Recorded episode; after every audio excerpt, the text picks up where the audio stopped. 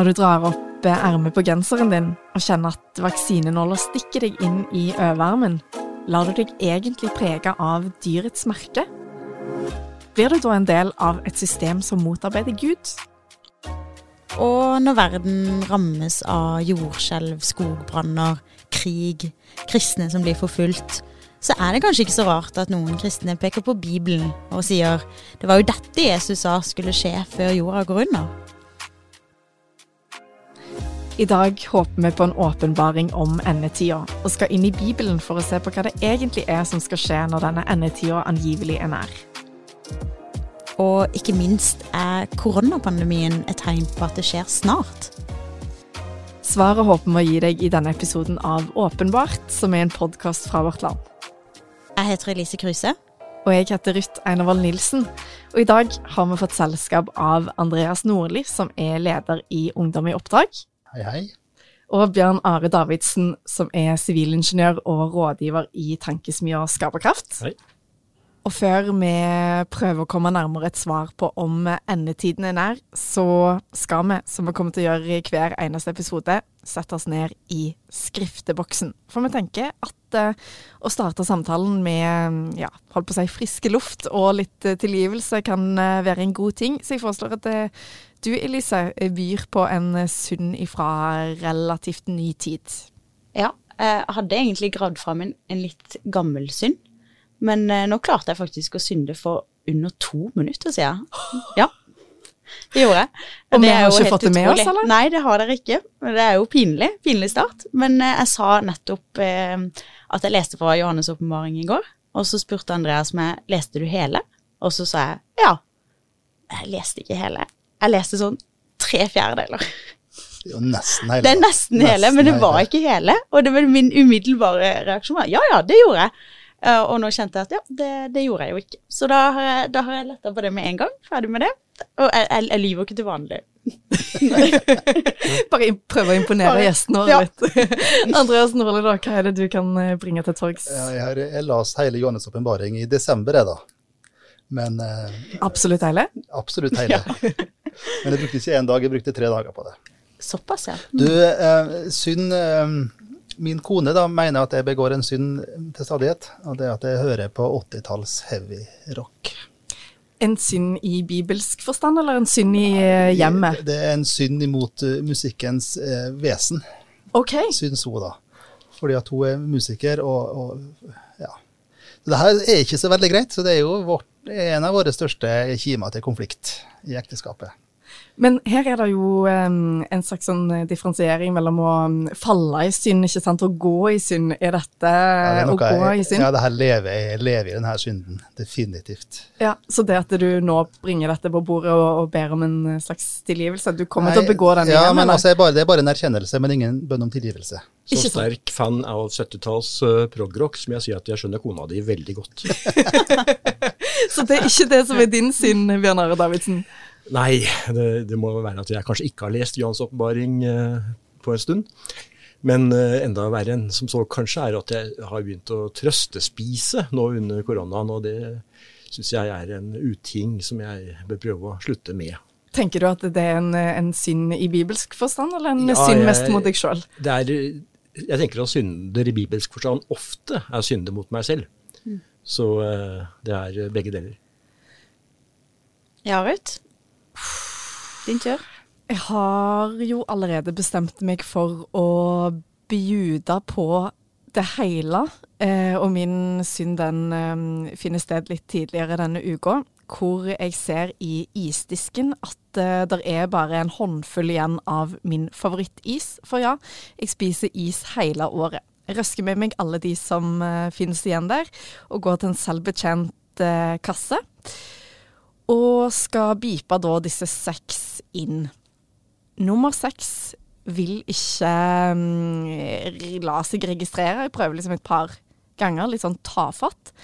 Og så har jeg noen ganger tidligere hvor det har skjedd, vurdert å bare liksom kaste den matvaren oppi, oppi posen og kalle det for en dag, men så jeg, jeg har tenkt altså, jeg klarer ikke å gå ut av butikken og liksom vite at jeg har, at jeg har stjålet noe. Men på tirsdag tok jeg altså steget og tenkte at eh, ja ja, hvis denne tekniske løsningen ikke har lyst til å funke, så får butikken bare ha det så godt. Og jeg tok med meg altså en eh, Ja, jeg regelrett stjal en is. Eh, og jeg kan jo melde om at da jeg spiste den kvelden etterpå, altså, jeg smakte ikke veldig godt, altså. Nei, ikke greit. Ja, ikke bare en synd, det er en kriminell handling. Mm, det er det. Så nå vet dere litt uh, om hva slags mennesker dere har med å gjøre i det vi skal en gå En løgner og en tyv? Ja, det er kjempeutgangspunkt. Ja, det blir veldig spennende hva som skjer med meg i den siste tida. Men Elise, du leste jo tre fjerdedeler av Johannes' eh, åpenbaring i går. Og for å gi oss en slags sånn følelse av det vi skal snakke om nå, du merka deg ved, ved noen passasjer der? Jeg gjorde det. Jeg syns jo særlig på en måte starten setter litt stemninga for det vi skal snakke om i dag også. Eh, og siden podkasten også heter Åpenbart, og vi skal prøve å komme fram til åpenbaringer, så syns jeg jo eh, på en måte det Jeg kan lese det som står helt, helt i starten først. I vers tre. Eh, salig er den som leser opp ordene i denne profetien, og salige er de som hører de, og tar vare på det som der står skrevet, for tiden er nær.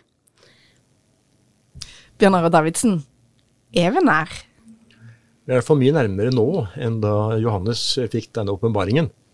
Så eh, hvor nær vi er, det er alltid et godt spørsmål, men vi er altså nærmere. Andreas, er vi nær eh, endetiden? Ja. Da tenker jeg du skal få lov til å utbrodere det spørsmålet litt. Altså, hvis man tror at endetiden er nær, hva er det som eh, peker dit hen? Jeg kunne like godt ha svart nei, for det spørs hva du legger i, spørs, også i ordet. Men eh, i bibelsk forstand så har vi levd i endetid i 2000 år. Men om det betyr at Jesus kommer i morgen, så er vel svaret nei. Men levd i 2000 år i endetid, hva tenker du på da? Når Nytestamentets forfattere skriver f.eks. sine brev eller sine åpenbaringer, så, så, er det veldig tydelig at vi leser, altså både eksplisitt og implisitt, at de tror at de sannsynligvis er den siste generasjonen på jorda, og at Jesus kommer snart. Derfor har vi på en måte levd i en endetid hele veien, og det, det, det skal jo en gang ta slutt, på et eller annet vis, en gang. Jeg tror det er et viktig poeng, dette med at vi faktisk lever i endetiden i den forstand at uh, det er ulike tider, altså perioder da, som Bibelen tenker seg fram til eller legger opp til. Og uh, har liksom en første tid, og så nå har vi kommet til de siste tider, som er tiden etter at Jesus faktisk da har stått opp igjen fra de døde. Ja, du sier vi er inne i de siste tidene. Og hvis man tror at eh, selve enden er ganske sånn nært forestående, hva er det som skal skje da i de siste tidene? Så Hvis du med det mener å si at vi lever i endetiden, også, også det betyr at Jesus kommer i morgen eller neste uke, så, så kan du se etter tegn. Men hvis du tenker at ja, vi lever i endetiden, men men det kan jo bety, bety at endetiden skal bestå i 2000 år til. Så, men klart at når du leser måte, Guds bibel Bibelen, Det nye testamentet, men også Det gamle testamentet, litt sånn i sammenheng og med sånn overordna blikk, så er det jo noen sånn fellestrekk som, um, som en kan se etter, da. Hva slags eh, fellestrekk tenker du på da, f.eks.? I mitt hode så er, er misjonsbefalingen eh, et veldig tydelig tegn som går igjen fra Bibelens første side egentlig til Bibelens siste side, som handler om at, at, at, at Jesu befaling om å gjøre alle folkeslag til disipler i Matteus 28 skal på en måte få en, en oppfyllelse da, på et eller annet vis. Ja, og så er det jo noen ganske sånn konkrete ting òg, som det står at skal skje. Eh, hvis du tar Matteus eh, kapittel 24 f.eks., så begynner jo det kapittelet med at Jesus sier at tempelet i Jerusalem skal ødelegges. Og i en jødisk forståelse så betydde jo det at når tempelet blir ødelagt i Jerusalem, da, da, er, da er, livet på jorda over. Um, og derfor gikk, jo, derfor gikk det jo på en måte sjokkbølger gjennom Jerusalem da når, når Jesus da i kapittel 24 proklamerer at uh, tempelet skal ødelegges. Eh, det, stein skal ikke bli tilbake på stein, og det var jo en av grunnene til at de tok livet av Jesus òg. For han sa jo til og med sjøl at jeg skal bygge det opp igjen på tre dager. og Det var jo på en måte en metafor for så vidt på sitt eget liv. Og da når Jesus er sammen med sine disipler eh, alene på kvelden, så spør jo disiplene du må fortelle oss hva er tegnet på, hva er alle tegnene på, på din eh, gjenopprettelse av Israel. Er det nå, spør jo disiplene. Og når disiplene spør at er det nå det skal skje, så viser det at menneskene har alltid stilt det spørsmålet som vi stiller oss i dag. Er det nå det skjer? Og så sier Jesus at um, Han svarer jo egentlig ikke på spørsmålet, men han sier det at det skal skje veldig mange ting før denne tidsalder er over. Han snakka om forfølgelse av de troende. Det har vi hatt i 2000 år. Han snakka om tegn i naturen, miljøkatastrofer, og det har vi jo nå for så vidt. Han snakka om jordskjelv. Det kan du jo si, på en måte, ikke om det er stigende eller hva det er, men jeg har jo sett grafer av predikanter som viser at antall jordskjelv er stigende, og dermed så kommer Jesus snart igjen. så sier han om krig og rykter om krig og borgerkrig. Så er det slik at antall væpna konflikter i dag er kanskje ikke på vei opp. Så du har jo to forskjellige grafer. da, Jordskjelv som går opp, og væpna konflikter som går ned. så dermed så kan du liksom ikke... Men poenget da med det Jesus sier, er at han gjorde ikke noe kvantitative uttrykk for hvor mange jordskjelv skal det være, hvor mange kriger. Men det som jeg tolker Jesus som, er egentlig at det er sånn reality check her. da, At livet på jorda det er på en måte, det er lidelse, det, det er vanskelig. Det, ikke ha noe sånn håp om at det er veldig glorious. Um, men jeg synes det, poenget med det hele er jo at jeg er med dere gjennom alt det vanskelige. Ja, og da kan jeg jo bare skyte inn, da. Eh, at det å tenke at endetida er nær i vår levetid, er jo kanskje ikke så alternativt som det vi liker å tro, eller får oss sjøl til å tro. Ehm, det var jo nå senest forrige helg at eh, Aftenposten hadde en stor reportasje om det de kalte koronavekkelsen, som da tok utgangspunkt i et uh, veldig trist uh, utbrudd i, utenfor Fosnavåg eh, på Sunnmøre, som hadde sitt utspring i noen karismatiske menigheter der oppe. Eh, og der er det da en ganske modig pastor, vil jeg si. Hans Reite heter han. Han sier Han har da sjøl vært vaksineskeptiker, eh, og, men endte opp med å ta vaksinen eh, i ettertid.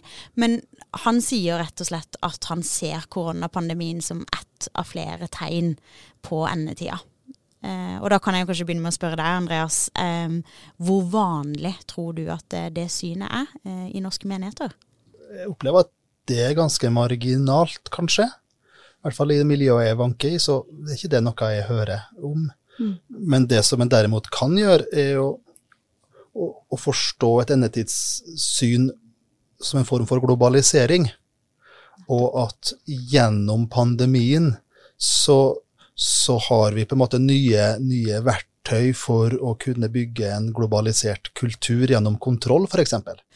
Ja, Bjørn Are, kan du si litt om hva dette her endetidstegnet går ut på, dette her med, med globalisering? Ja, så Det som er eh, saken, har jo å gjøre med tanken om eh, et slags verdensrike styrt av antikrist. Da ser man etter tegn på om det bygges opp et sånt stort uh, rike, med noe som da tar en slags diktatorisk makt, uh, gjerne litt skjult i kulissene i starten, men så etablerer seg mer og mer tydelig. Og dette er jo en tanke som har vært uh, i en del uh, miljøer ganske lenge. Samtidig så er den jo nokså ny. Veldig mye av det kommer jo fra 1800-tallet, faktisk. Og det er ikke en sånn klassisk kristen tanke. Det klassiske kristne tanken, i hvert fall det som har vært siden 300-tallet, er jo at det er mange antikrister. Enhver som er eh, motstander av, av, Jesus, er en antikrist. Antikrist er vel omtalt ca. fire ganger i Bibelen, og da stort sett i Johannesbrevene, hvis jeg husker. Og eh, der er det ikke så vel, gjort så mye ut av denne, dette navnet. Men så kan man da koble det til eh, dyret i åpenbaringen, og, og, da får man liksom litt større vyer rundt dette. Men uansett så tenker jeg at denne globaliseringen vil man da se i lys av en sånn forståelse av Johannes' åpenbaring spesielt, og da av dette riket som denne, det dyret da skal, skal styre. Ja, Kan du si litt om dette dyret? Hva er det, og hvordan skal det prege den verden vi kjenner og lever i? Det er jo ulike måter å oppfatte denne beskrivelsen på. Og det er veldig tydelig at det er Guds eh, motstander som her står fram på en eller annen måte, og som da tar makten, som slippes løs også på, på verden, og uh, går uh, da eh, i gang med å, å plage og, og, forfølge de kristne. Jeg må si jeg ble ganske sjokka da jeg leste i åpenbaringa i, i, går. Eh, fordi jeg hadde ikke lest på så veldig lenge, og hvor voldsomt det er. Eh, og hvor eh, grafisk også dette dyret blir beskrevet, da. Og jeg beit meg særlig merke, eh, hvis jeg kan få lov til å lese litt til fra Bibelen, siden det nå er blitt min rolle. Men i, i kapittel 13, eh, vers 15 og ut, så står det altså det er snakk om dette dyret, da. Det fikk makt til å blåse liv i dyrets bilde, så det kunne tale, og til å få drept alle som ikke tilba dyrets bilde. Det tvinger alle, små og store, rike og fattige, frie og slaver, til å ha et merke på sin høyre hånd eller på panna. Og ingen kan kjøpe eller selge noe uten å ha dette merket, dyrets navn eller det tall som svarer til navnet. Her gjelder det å ha visdom, la den som har forstand, regne ut dyrets tall, for det er et menneskes tall, og tallet er 666. Og jeg kjente sånn, jeg fikk litt sånn nesten frysninger da jeg leste det. Det er voldsomt. Hva tenker du Andreas når jeg leser de ordene? Nei, jeg tenker det at uh, det avhenger av tolkningsnøkkel. Um, noen tolker det jo bokstavelig som om at det er noe som skal komme. Uh, og så er det og andre som tolker det at uh, vi må lese det i konteksten av Johannes, som da skriver det her. Og um, begynnelsen på 90-tallet, altså ikke 1990-tallet, men uh, på 0090-tallet. Mm. uh, og, og, da, på den perioden, så var det jo en veldig sterk forfølgelse av de kristne fra Romerriket. Så når du snakker om antikrist, er det keiseren i Rom? Jeg må ærlig si at uh, hadde du spurt meg for 20 år siden, så hadde jeg vel tenkt at uh, ja, sjølsagt så skal jo alle mennesker på jorda en eller annen gang i framtida få tilbud om et merke i panna eller på hånda. Å tolke det bokstavelig. I dag så er det vel slik at ja, jeg veit nå jammen ikke, nei. nei. For det er jo veldig lett å på en måte, eh, når man leser dette, å, se en sammenheng med vaksiner, da, f.eks. Altså, ingen kan kjøpe eller selge noe uten å ha dette merket. Altså, det, det, er, det, er, jo noe her som gjør at det er ikke noe problem å bruke den fortolkningsnøkkelen, å bruke den. Uh, altså, dette er noe som vi må tenke handler om de kristne på denne tiden. Hva var det de trengte å høre? De som ble forfulgt, martyrene. Og de som da var blitt halshogd og drept på andre måter. Uh, og de som kjente disse, de trengte trøst. De trengte håp. Og jeg tror denne boken, altså Jans åpenbaring, i veldig stor grad handler om et håp. Det skal skje et oppgjør med denne onde uh, makten som styrer verden. Og da med verden da mente man altså Romerriket, som var ganske så stort. Mm. Det som også er et poeng, er at vi nå alltid lever i en bestemt tid og vil lese sånne tekster ut fra den tiden vi selv befinner oss i. Jeg har hatt moro det siste året gå gjennom en rekke sånne endetidsbøker fra de siste 100-200 år. Og det er veldig tydelig at alle disse tolker tegnene i sin tid til å være veldig uttrykk for antikrist, og for at vi lever i de aller siste tider. Ja, hva kan det ha vært i nyere historie som, som, ikke er koronavaksiner, men hva er det man har trodd kanskje for sånn 20 år siden, at, eller 50 år siden, 100 år siden?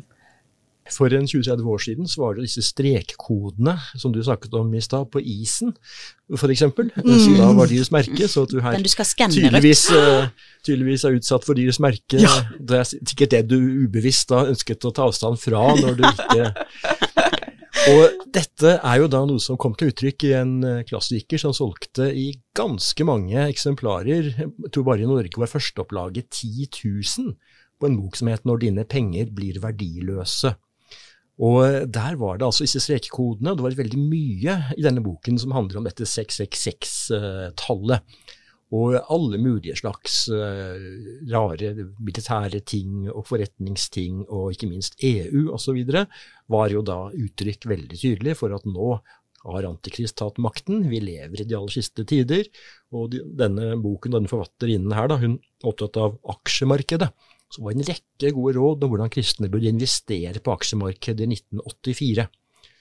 Og, når du liksom, gjør det så tids, altså går sånn inn i den tiden man lever i, så vil du selvfølgelig gripe ganske mange. Så det fungerer jo som en slags vekkelsesforkynnelse. Kanskje til og med som noe apologetikk, for å bruke det ordet. At du bruker antikrist som apologetikk for å omvende folk til å tro og tenke at kristen tro virkelig har skjønt samtiden, og Bibelen treffer på de hendelsene man ser i overskriftene i avisen. Men før dette har det jo vært alt fra Nordamerikanske indianere har jo vært uttrykk for dette her. Jøder, frimurere, amerikanske presidenter. Ikke sant? Så med andre ord høres det jo ut som det fins eksempler egentlig fra enhver tid til at man klarer å finne tegn eh, ja, i den virkeligheten man lever i, da, til å eh, ja, koble sammen med hendelser som Bibelen sier at skal skje når, eh, når endetida er nær. Ja, og da beveger vi oss jo litt inn i det her som har med koblinger mellom religion og konspirasjonsteorier, som mange gjør. Eh, blant annet eh, redaktør i forskning.no, Nina Kristiansen, som skrev en kronikk om dette temaet i fjor. Eh, og der er jo hun ganske opptatt av at eh, religiøse og de som tror på konspirasjonsteorier, har mange ting til felles. Jeg eh, husker at du, Bjørn Are, var, eh, også meldte deg på den debatten den gangen. Kan ikke du fortelle litt om hva du tenker om den koblinga? Jeg tror ikke at det er sånn at kristne generelt sett tror mer på konspirasjonsteorier enn andre. Dette er, det er veldig vanlig å tro på ulike former for konspirasjoner, små eller store. Og noen ganger så er det jo konspirasjoner, særlig de veldig små. Eh, men det som er saken, er jo at i en del kristne miljøer, nettopp ved denne koblingen mellom endetiden og det å se på overskriftene i avisen, så er det veldig lett da, å legge sammen to og to og få fem eller seks og tenke at her er det en konspirasjon, en sammensvergelse, hvor disse berømte globale kreftene trekker i trådene gjennom FN eller EU eller Verdens helseorganisasjon eller Verdens økonomiske forum eller hva det måtte være. Eh, og bak dette igjen lurer det seg andre krefter, om det er Vatikanet, eller det er eh, jødene, eller det er Illuminati, eller, eller hva det måtte være av sånne skjulte, hemmelige bevegelser. Disse globale kreftene, hva er det man frykter at de skal gjøre? Ja, det er jo en verdensstat hvor du tvinges mot din vilje til å gjøre en masse ting som, ikke, som ikke er rett ifølge Bibelen. da. Og et tegn på dette er jo f.eks. munnbind. Det at du da skal få testet ut folks vilje til å følge helt eh, merkverdige pålegg, det har man nå gjort gjennomført i stor skala i verden ved å tvinge folk til å bruke munnbind. Når vi ser hvor mange som gjør dette, sier, sies det da, så ser vi hvor lett det er for en stor eh, global makt å få folk til å danse etter denne globale maktens uh, pipe. Og så er det jo, syns jeg, i det vi snakker om dette, en ganske krevende balansegang. Altså skjønne hva er det som er bibeltolkning og fortolkning, og ja, profetisk eh, tankegang, og hva er det som er konspirasjonsteori, Bjørnar, du var jo inne på altså, På 80-tallet gikk man så konkrete verk som altså på aksjemarkedet og sånne ting, eh, som for meg høres ut som at man er over i konspirasjonsland. Har dere gjort dere noen tanker om hvor går grensa mellom bibeltolkning og når eh, er man over i en konspirasjonsteori? Altså, det som er utfordrende med bibeltolkning, er at når du tar profetiene i Det gamle testamentet f.eks., så, så er det gjerne en, en, tolagstolkning på dem, som er en sånn samtidig tolkning. F.eks. tar du helt konkret da, med israelsfolkets eh, fangenskap i Babylon, så var det en del profetier der som gikk helt konkret på fangenskapet der. Men så kan de samme profetiene leses òg i et endetidsperspektiv. Um, og det gjør det veldig krevende å skulle være, være veld, veldig bastant med å ta enkeltprofetier fra f.eks. Daniels bok, som du var inne på i stad, og tolke den i nivåer samtid. Når du har så mange ulike nivåer, så er jeg veldig forsiktig med å, å gjøre det. Men, men det som jeg tenker er opplagt, da. Det som er fellesnevneren, er at uh, Gud har alle tider i sin hånd, og at uh, det er ikke alt vi forstår. Hadde jeg forstått alt, så ville jeg vært Gud sjøl. Mm. og heller bare OK, det her er beyond uh, min forståelse. Jeg leser teksten, jeg prøver å, å, forstå teksten, jeg prøver å kontekstualisere teksten. Ja, men det her med at Gud har alle tider i sin hånd, det, det kan jo også slå andre veien, tenker jeg. Eh, dette med at man ser på f.eks. koronapandemien som en test på om man kan stole på Gud eller ikke, da. Um, nå tror ikke jeg at det er kjempeutbredt, men i noen kristne miljøer så vil nok kanskje det være en av grunnene til at man ikke tar vaksinen, f.eks. For fordi man man tror oppriktig at uh, Gud verner sin hånd om en, og, og, dette er den ultimate testen, på en måte, på om man kan stole på Gud. Ja, for Bjørn Ari, når går det fra det som Elise sier, til å, å bli en konspirasjonsteori, og at man tilslutter seg den, eller, eller er man allerede over i det idet man begynner å koble disse tingene med, med koronapandemien, f.eks.?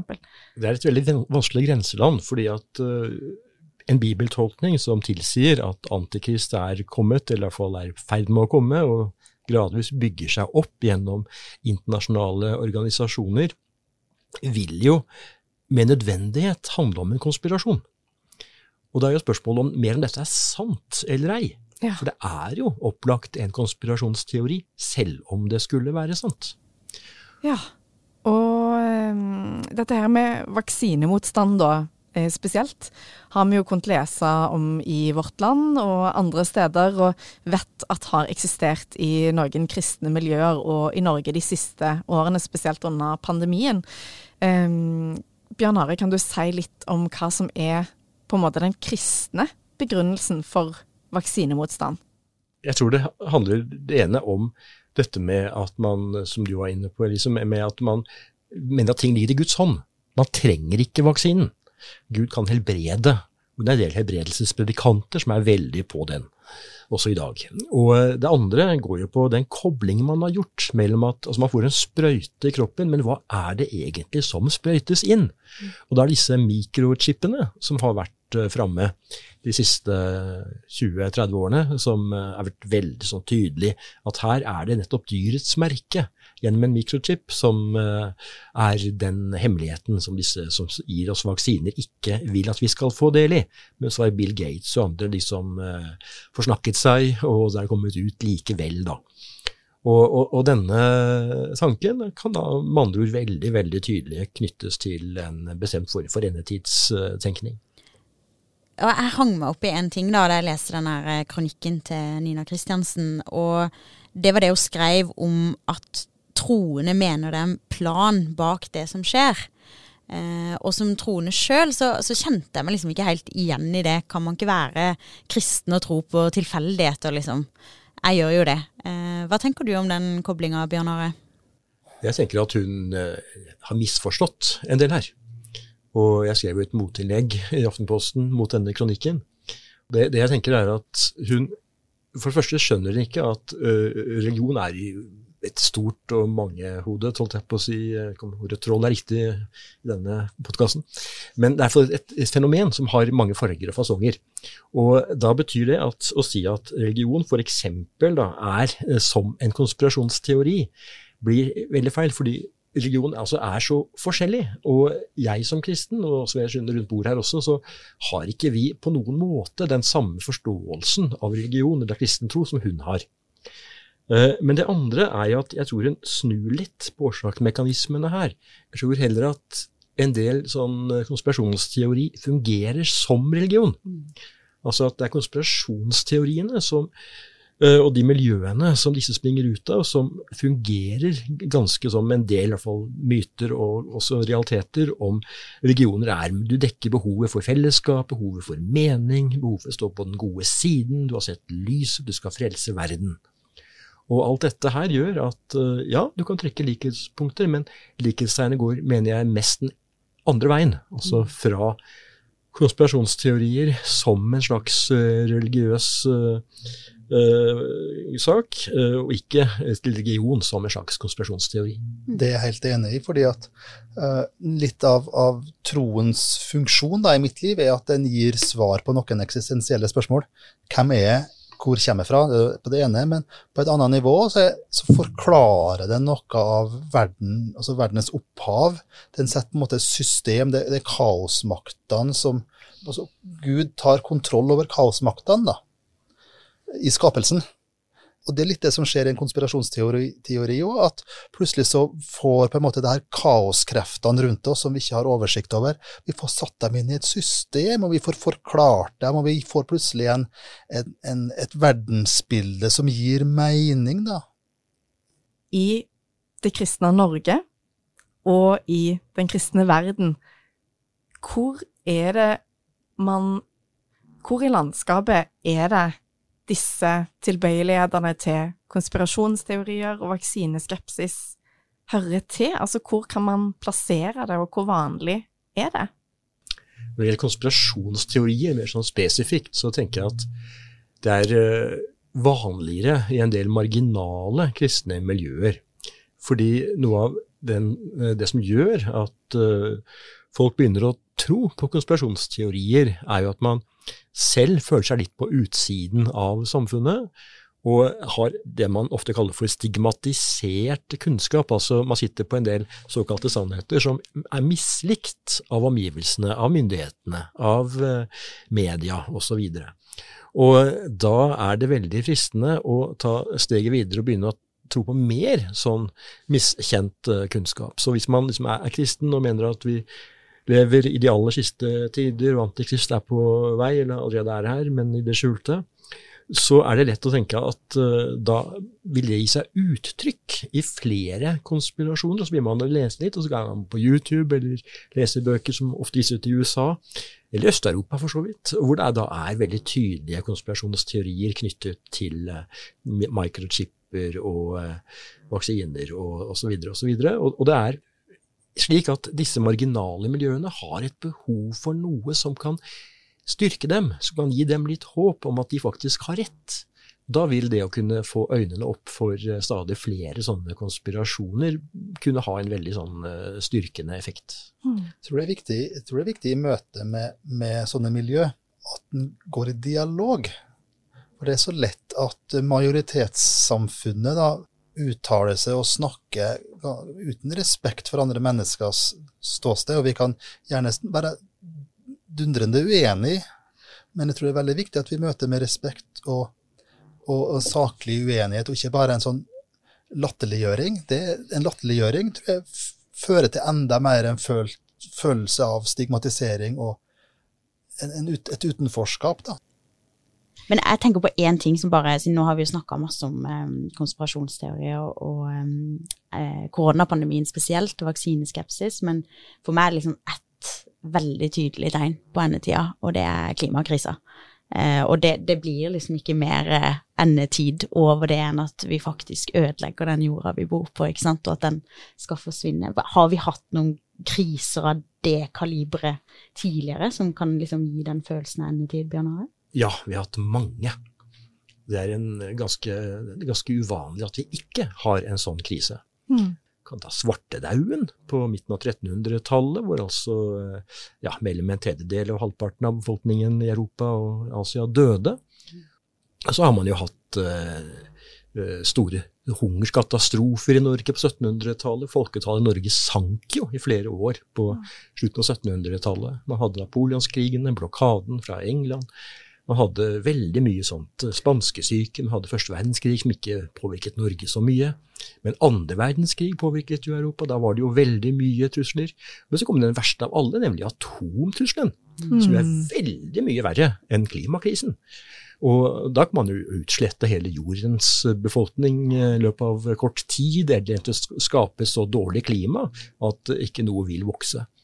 Og eh, dette er jo eh, ting som eh, gjør at vi må forstå veldig mye av denne tanken om at vi lever i en, en endetid. Mm. Så, så, klimakrisen den ser jeg på som bare ett eksempel av veldig mange gjennom historien som, som, kan oppfattes som noe som kan ødelegge. Og den er kanskje noe av det minst farlige, uten at jeg dermed vil nedtone den. Jeg vet ikke om jeg ble mer beroliga eller mer så Det du uh, sier er at uh, vi mennesker i de 80 åra kanskje vi har tilmålt på jorda, så vil det sannsynligvis være én eller flere kriser som vi kan, hvis ja. vi har en hang til det hekta uh, som et sånn tegn på endetida på, da. Veldig opplagt. Og jeg tror at vi har vært sånn velsignet, bruke det ordet, da, at vi de siste generasjonene, eller ja, fra ca. 1945, da, har vært velsignet med, med fred og, og velstandsvekst uh, i, i, Norge og store deler av Europa. Og uh, at det er helt unormalt. Så vi har i denne perioden hatt denne atomfrykten hengende over oss, selvfølgelig. Men uh, det har ikke vært noe som har plaget oss liksom, i det daglige, arbeidsplasser, sykdom osv. Jeg vet ikke om dette er rett eh, forum å spørre i, Men dette, alt dette vi har snakket om nå, det får meg jo til å tenke Når vet vi at endetiden faktisk er nær, og at det er noe vi må på en måte agere på eller forholde oss til? Hvordan vet vi at det ikke er nå? ja, det var det. Jeg tenker at eh, jeg selv vet at min endetid kommer om ikke eh, altfor mange år. Og at uh, uansett hva som skjer i verden, mener jeg. Og jeg tror at det er et viktig perspektiv, at vi alle er, har da en 70-80-90 år vi, vi, vi, lever, hvis ikke vi lever enda kortere. Og, og det er jeg tror jeg, også et poeng at vi må være forberedt hele tiden. Og da kan man være forberedt på, på forskjellige måter. Den ene måten er liksom nesten sånn panikklammet og sitte der som har ventet at nå kommer Jesus uh, i natt, bortrykkelsen og alt. Eller vi kan gjøre som Luther snakket om, ifølge iallfall en eller annen historie, plante tre i dag, selv om vi uh, vet at Jesus kommer igjen i morgen. Men det er veldig greit å ha et perspektiv hvor, vi, hvor det motiverer oss da, til å gjøre gode ting, og ikke skremmer oss. Tenker, tenker Det er helt riktig. Og så tenker jeg det at ja, denne tidsalderen skal ta slutt. Eh, og så, kapittel 1 i Apostlenes gjerninger, vers 6, så spør jo disiplene det samme spørsmålet de stilte noen uker i forveien. Er det nå som er tida? Og da sier Jesus egentlig da i vers 7 at det har dere ingenting med. It's none of your business.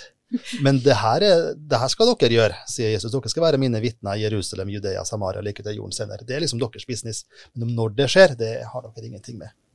Jeg er veldig glad for at eh, Jesus sa 'it's none of your business', fordi eh, da kan vi jo kanskje slappe av litt, da, tenker jeg.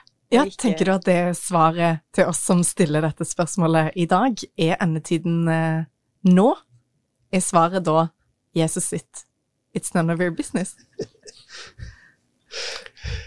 ja, jeg tenker at ja, altså det er jo ikke vi som skal styre endetiden. Og så har vi å, å, gjøre med at Jesus også sa et annet sted at uh, vi kjenner ikke tiden og, og, og stedet og dagen osv. Og, så og at dermed så er det sånn at vi, det å drive og spekulere veldig på dette og slå veldig ting fast med da, år og datoer, som man har en tradisjon for, det blir veldig feil, tenker jeg, i forhold til hva Bibelen og Jesus faktisk uh, sier og ber oss om. Og da, siden du eh, sier det du sier, så tenker jeg det kan eh, passe å avslutte med noe jeg eh, leste på det store internett her en dag. Da er tiden snart inne.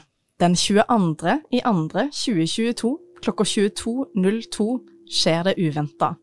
Dette er første gang i verdenshistorien at tallene er like og danner dyrets tegn. To pluss to pluss to er lik seks. Året er 2022. 2 pluss 2 pluss 2 er lik 6. Klokka to minutt over 22. 2 pluss 2 pluss 2 er lik 6. Det blir 666, dyrets tegn. 22. februar 2202, Bjørn Are Davidsen. Er det da Antikrist skal vise seg, eller jordens undergang? Ja, Hvis man er uh, veldig opptatt av å tenke at en helt tilfeldig tidsregning med en tilfeldig måte å telle timer i døgnet på, tilfeldig dato osv., er et uh, klart objektivt uttrykk for Guds plan, så er det jo den dagen. Men jeg vil vel si at jeg syns det virker fryktelig spesielt og veldig typisk at man leter etter noe objektivt og klart i noe helt tilfeldig. Andreas Nordli, er det 22. februar det skjer? Nei. Det tror jeg ikke. Det kommer til å, for, å forbigå som alle andre sekund i timen i døgnets tid. Vi kan uh, gjøre en avtale da, om å invitere dere tilbake på andre sida av den datoen, hvis det skulle vise seg at uh, jorda fortsatt består. Men i denne omgang, tusen takk for at dere strakk oss litt nærmere enn eh, åpenbaring.